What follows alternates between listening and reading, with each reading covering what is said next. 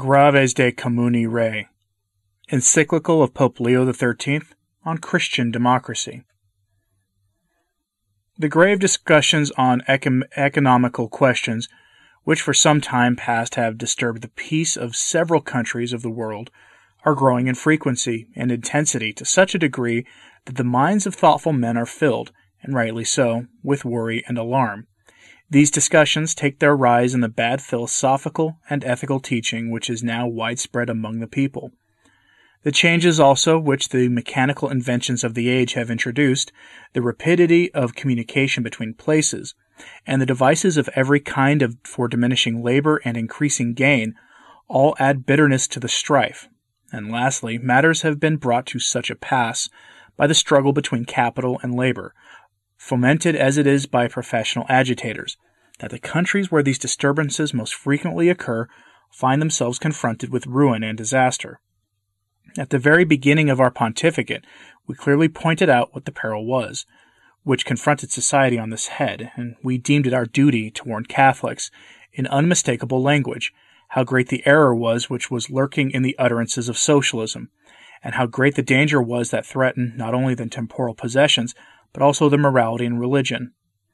That was the purpose of our encyclical letter Quod Apostolici Muneris, which we published on the 28th of December in the year 19, 1878. But as these dangers day by day threatened still greater disaster, both to individuals and the Commonwealth, we strove with all the more energy to avert them. This was the object of our encyclical Rerum Novarum of the 15th of May, 1891, in which we dwelt at length on the rights and duties which both classes of society, those namely who control capital and those who contr- contribute labor, are bound in relation to each other, and at the same time we made it evident that the remedies which are most useful to protect the cause of religion and to terminate the contest between the different classes of society were to be found in the precepts of the gospel. Nor, with God's grace, were our hopes entirely frustrated. Even those who are not Catholics, moved by the power of truth, avow that the Church must be credited with a watchful care over all classes of society, and especially those whom fortune had least favored. Catholics, of course, profited abundantly by these letters, for they not only received encouragement and strength for the excellent undertakings in which they were engaged, but also obtained the light which they needed in order to study this order of problems with greater sureness and success. Hence it happened that the differences of, of opinion which prevailed among them were either removed or lessened. In the order of action, much has been done in favor of the proletariat, especially in those places where poverty was at its worst. Many new institutions were set on foot. Those which were already established were increased, and all reaped the benefit of a greater stability. Such are, for instance, the popular bureaus which supply information to the uneducated, the rural banks which make loans to small farmers, the societies for mutual help or relief, the unions of working men and other associations or institutions of the same kind. Thus, under the auspices of the Church, a measure of united action among Catholics was secured, as well as some planning in the section, setting up of agencies for the protection of the masses, which, in fact, are as often oppressed by guile and exploitation of their necessities as by their own indigence and toil. This work of popular aid had at first no name of its own. The name of Christian Socialism, with its derivatives, which was adopted by some, was very properly allowed to fall into disuse. Afterwards, some asked to have it called the Popular Christian Movement. In the countries most concerned with this matter, there are some who are known as social Christians. Elsewhere, the movement is described as Christian democracy and its partisans as Christian Democrats, in opposition to what the socialists call social democracy.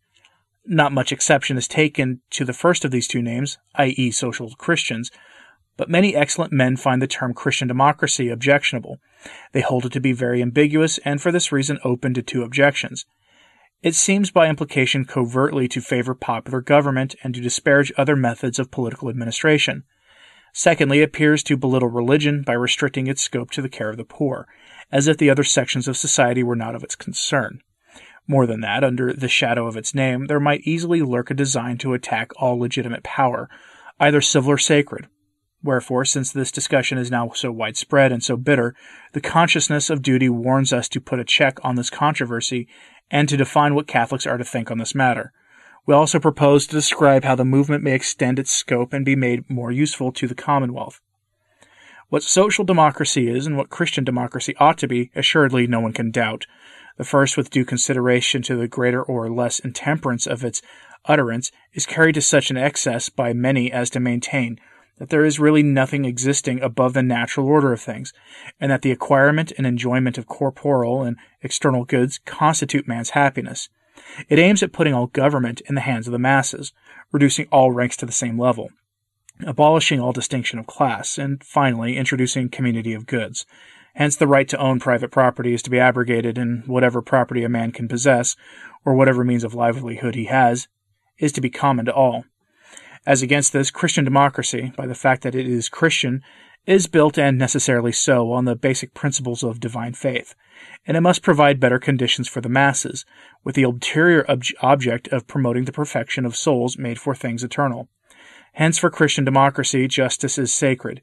It must maintain the right of acquiring and possessing property cannot be impugned, and it must safeguard the various distinctions and degrees which are indispensable in every well ordered commonwealth. Finally, it must endeavor to pres- preserve in every human society the form and the character which God ever impresses on it. It is clear, therefore, that there is nothing in common between social and Christian democracy. They differ from each other as much as the sect of socialism differs from the profession of Christianity. Moreover, it would be a crime to distort this name of Christian democracy to politics. For although democracy, both in its philological and philosophical significations, implies popular government, yet in its present application it must be employed without any political significance, so as to mean nothing else than this beneficent Christian action in behalf of the people. For the laws of nature and of the gospel, which by right are superior to all human contingencies, are necessarily independent of all particular forms of civil government, while at the same time they are in harmony with everything that is not repugnant to morality and justice. They are therefore, and they must remain absolutely free from the passions and the vicissitudes of the parties, so that under whatever political constitution the citizens may and ought to abide by those laws which command them to love God above all things, and their neighbors as themselves. This has always been the policy of the Church. The Roman pontiffs acted upon this principle whenever they dealt with different countries, no matter what might be the character of their governments. Hence, the mind and action of Catholics devoted to promoting the welfare of the working classes can never be actuated with the purpose of favoring and introducing one government in place of another. In the same manner, we must remove from Christian democracy another possible subject of reproach, namely, that while looking after the advantage of the working people, it should seem to overlook the upper classes of society, for they also are of the greatest use in preserving and perfecting the commonwealth. The Christian law of charity, which has just been mentioned, will prevent us from so doing, for it embraces all men, irrespective of ranks, as members of one and the same family, children of the same most beneficent Father, redeemed by the same Savior, and called to the same eternal heritage.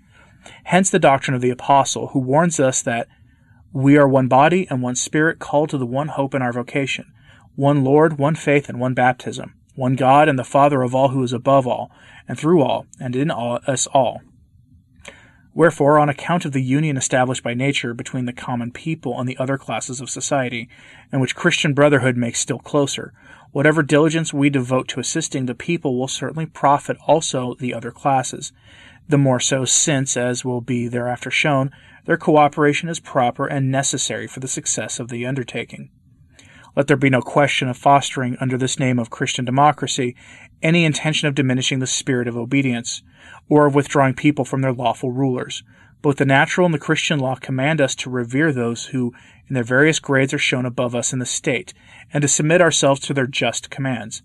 It is quite in keeping with our dignity as men and Christians to obey, not only exteriorly, but from the heart, as the Apostle expresses it, for conscience sake, when he commands us to keep our souls subject to the higher powers.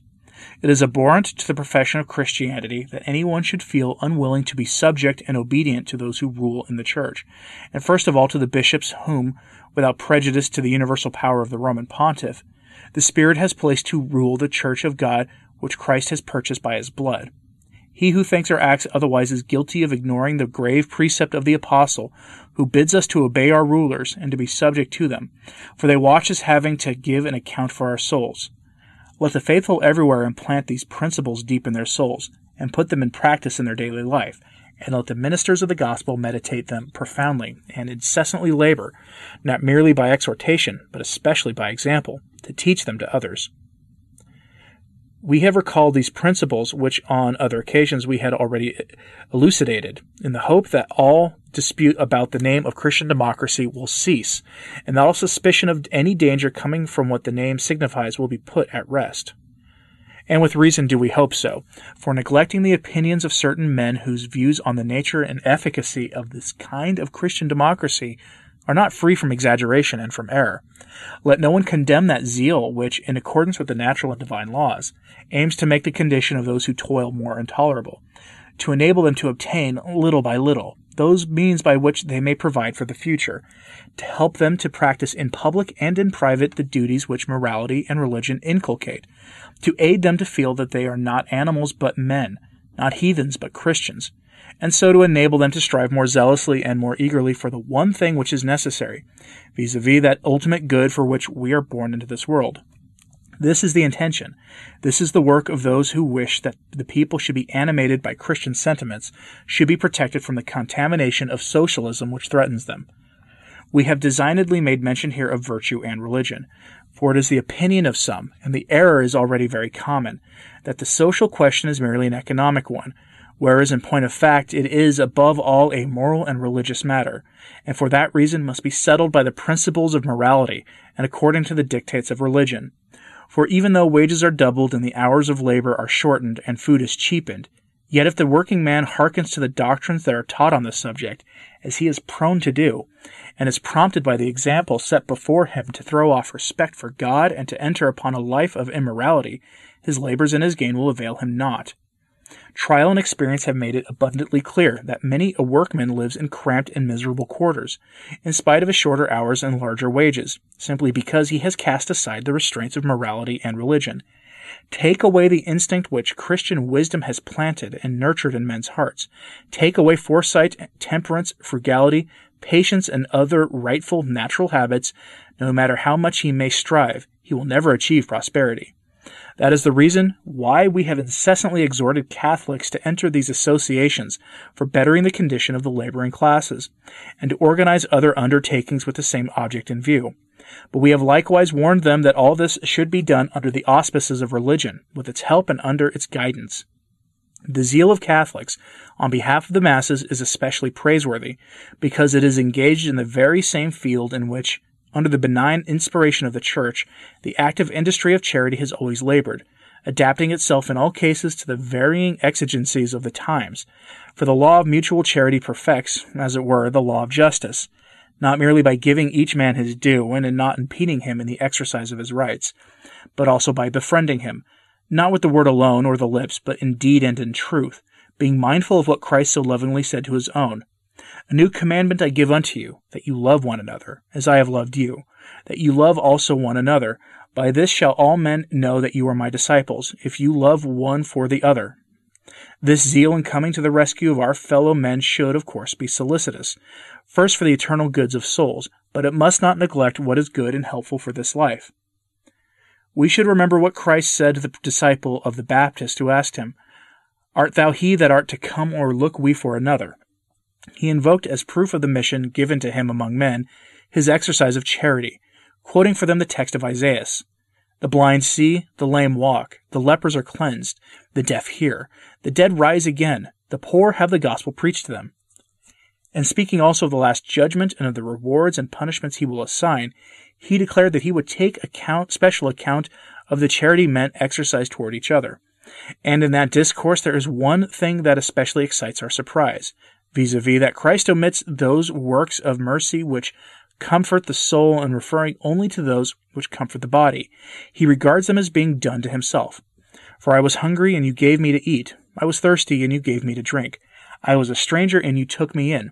Naked and you covered me. Sick and you visited me. I was in prison and you came to me. To the teachings which enjoin the twofold charity of spiritual and corporal works, Christ adds his own example so that no one may fail to recognize the importance which he attaches to it. In the present instance, we recall the sweet words that came from his paternal heart. I have pity on the multitude, as well as the desire he had to assist them even if it were necessary to invoke his miraculous power. Of his tender compassion, we have the proclamation made in Holy Writ that he went about doing good work and healing all that were oppressed by the devil. This law of charity, which he imposed upon his apostles, they in the most holy and zealous way put into practice. And after them, those who embraced Christianity orig- originated that wonderful variety of institutions for alleviating all the miseries by which mankind is afflicted. And these instructions carried on, and continually increased their powers of relief, and were the especial glories of Christianity, and of the civilization of which it was the source so that right minded men never fail to admire those foundations, aware as they are of the proneness of men to concern themselves about their own, and neglect the needs of others. Nor are we to eliminate from the list of good works the giving of money for charity, in pursuance of what Christ has said. But yet that yet that which remaineth give alms. Against this the socialist cries out and demands its abolition, as injurious to the native dignity of man. But if it is done in the manner which the Scripture enjoins, and in conformity with the true Christian spirit, it neither connotes pride in the giver nor inflicts shame upon the one who receives. Far from being dishonorable for man, it draws closer the bonds of human society, of augmenting the force of the obligation of the duties which men are under with regard to each other. No one is so rich that he does not need another's help. No one is so poor as not to be useful in some way to his fellow man and the disposition to ask assistance from others with confidence and to grant it with kindness is part of our very nature. Thus, justice and charity are so linked with each other, under the equi- equable and sweet law of Christ, as to form an admirable cohesive power in human society, and to lead all of its members to exercise a source of a sort of providence in looking after their own, and in seeking the common good as all. As regards not merely the temporary aid given to the laboring classes, but the establishment of permanent institutions on their behalf, it is most commendable for charity to undertake them. It will thus see that more certain and more reliable means of assistance will be afforded to the necessitous. That kind of help is especially worthy of recognition, which forms the minds of mechanics and laborers to thrift and foresight, so that in course of time they may be able, in part at least, to look out for themselves. To aim at that is not only to dignify the duty of the rich toward the poor, but to elevate the poor themselves, for while it urges them to work in order to improve their condition, it preserves them meantime from danger. It refrains moderation in their desires and acts as a spur in the practice of virtue. Since therefore this is of such great avail and so much in keeping with the spirit of the times, it is a worthy object for the charity of righteous men to undertake with prudence and zeal. Let it be understood, therefore, that this devotion of Catholics to comfort and elevate the mass of people is in keeping with the spirit of the Church, and is most comf- conformable to the examples which the Church has always held up for imitation. It matters very little, little whether it goes under the name of the popular Christian movement or Christian democracy, if the instructions that have been given by us be fully carried out with fitting obedience. But it is of the greatest importance that Catholics should be one in mind, will, and action in a matter of such great movement. And it is also of importance that the influence of these undertakings should be extended by the multiplication of men and means devoted to the same object.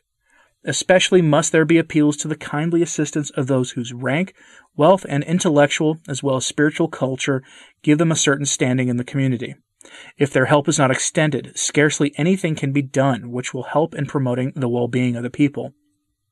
Assuredly, the most earnestly many of those who are prominent citizens conspire effectively to attain that object, the quicker and surer will the end be reached.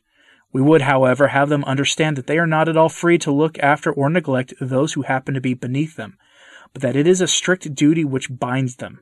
For no one lives only for his personal advantage in a community. He lives for the common good as well. So that when others cannot contribute their share for the general good, those who can do so are obliged to make up the deficiency. The very extent of the benefits they have received increases the burden of their responsibility, and a stricter account will have to be rendered to God, who bestowed those blessings upon them. What should, we should, what should also urge all to the fulfillment of their duty in this regard is a widespread disaster which will eventually fall upon all classes of society if his assistance does not arrive in time, and therefore it is it that he who neglects the cause of the distressed masses is disregarding his own interest as well as that of the community.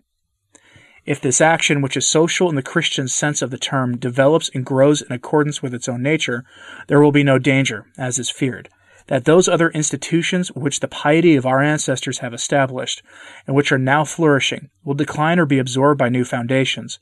Both of them spring from the same root of charity and religion, and not only do not conflict with each other, but can easily be made to coalesce and combine so perfectly as to provide, all the better by pooling of their beneficent efforts for the needs of the masses and for the daily increasing perils to which they are exposed.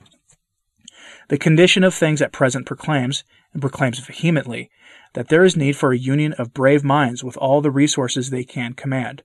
The harvest of misery is before our eyes, and the dreadful projects of the most disastrous national upheavals are threatening us from the growing power of the socialistic movement. They have insidiously worked their way into the very heart of the community, and in the darkness of their secret gatherings, and in the open light of day, in their writings and their langu- harangues, they are urging the masses onward to sedition. They fling aside religious discipline. They scorn duties. They clamor only for rights.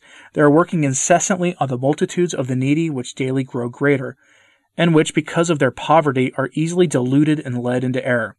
It is equally the concern of the state and of religion, and all good men should deem it a sacred duty to preserve and guard both in the honor which is their duty.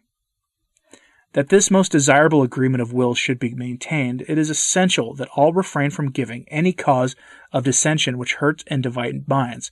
Hence, in newspapers and in speeches to the people, let them avoid subtle and practically useless questions which are neither easy to solve nor easy to understand, except by minds of unusual ability, and after the most serious study. It is quite natural for people to hesitate on doubtful subjects, and that different men should hold different opinions, but those who sincerely seek after truth will preserve equanimity, modesty, and courtesy in the matters of dispute. They will not let differences of opinion deteriorate into conflicts of wills. Besides, to whatever opinion a man's judgment may incline, if the matter is yet open to, discussion, let him keep it, provided he be always disposed to listen with religious obedience to what the Holy See may decide on the question. The action of Catholics, of whatever description it may be, will work with greater effect if all the various associations, while preserving their individual rights, move together under one primary and directive force, in Italy, we desire that this directive force should emanate from the Institute of Catholic Congresses and Reunions, so often praised by us, to which our predecessor and we ourselves have committed the charge of controlling the common action of Catholics under the authority and direction of the bishops of the country. So let it be for other nations, in case there be any leading organization of this description to which this matter has been legitimately entrusted. Now, in all questions of this sort, where the interests of the Church and the Christian people are so closely allied, it is evident that they who are in the sacred ministry should do, and it is clear how industrious they should be in inculcating right doctrine and in the teachings the duties of prudence and charity.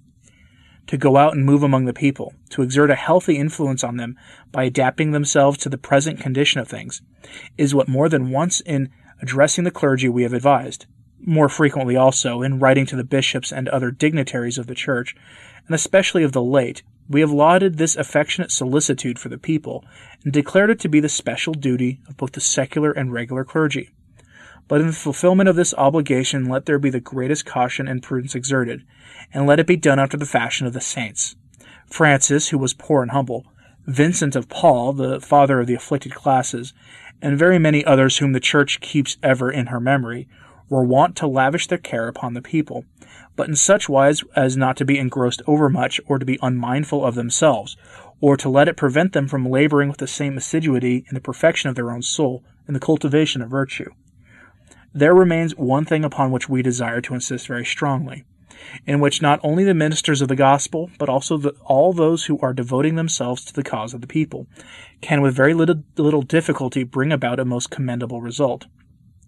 That is to inculcate in the minds of the people, in a brotherly way and whenever the opportunity presents itself, the following principles.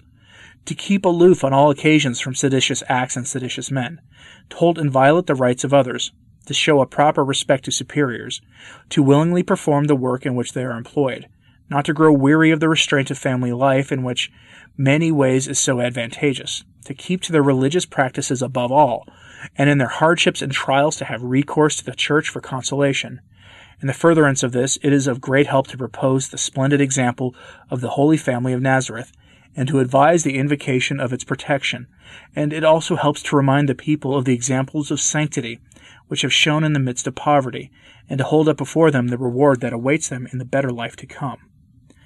Finally, we recur again to what we have already declared, and we insist upon it most solemnly that whatever projects individuals or associations form in this matter should be formed under episcopal authority. Let them not be led astray by an excessive zeal in the cause of charity. If it leads them to be wanting in proper submission, it is not a sincere zeal. It will not have any useful result and cannot be acceptable to God. God delights in the souls of those who put aside their own designs and obey the rulers of his church as if they were obeying him. He assists them even when they attempt difficult things and benignly leads them to their desired end. Let them show also examples of virtue, so as to prove that a Christian is a hater of idleness and self indulgence, that he stands firm and unconquered in the midst of adversity. Examples of that kind have a power of moving people to dispositions of soul that make for salvation and have all the greater force as the condition of those who give them is higher in the social scale. We exhort you, venerable brethren, to provide for all this, as the necessities of men and of places may require, according to your prudence and your zeal, meeting as usual in council to combine with each other in your plans for the furtherance of these projects. Let your solicitude watch, and let your authority be effective in controlling, compelling, and also in preventing lest any one under the pretext of good should cause the vigor of sacred discipline to be relaxed, or the order which Christ has established in his church to be disturbed. Thus, by the rightful, harmonious, and ever increasing labor of all Catholics, let it become more and more evident that the tranquility of order and the true prosperity flourish, especially among those people whom the Church controls and influences, and that she holds it as her sacred duty to admonish every one of what the law of God enjoins, to unite the rich and poor in the bonds of fraternal charity, and to lift up and strengthen men's souls in the times when adversity presses heavily upon them. Let our commands and our wishes be confirmed by the words so full of apostolic charity, which the blessed Paul addressed to the Romans. I beseech you, therefore, brethren, be reformed in the newness of your mind. He that giveth with simplicity, he that ruleth with carefulness, he that showeth mercy with cheerfulness. Let love be without dissimulation, hating that which is evil, cleaving to that which is good, loving one another with the charity of brotherhood, with honor preventing one another, in carefulness, not sloth, rejoicing in hope, patient in tribulation, instant in prayer, communicating to the necessities of the saints, pursuing hospitality, rejoicing with them that rejoice, weep with them that weep, being of one mind to one another, to no man rendering evil for evil, providing good things not only in the sight of God, but also in the sight of men. As a pledge of these benefits, receive the apostolic benediction, which, venerable brethren, we grant most lovingly in the Lord to you and your clergy and people. Given at St. Peter's in Rome, the 18th day of January, 1901, the 13th year of our pontificate. Pope Leo the 13th.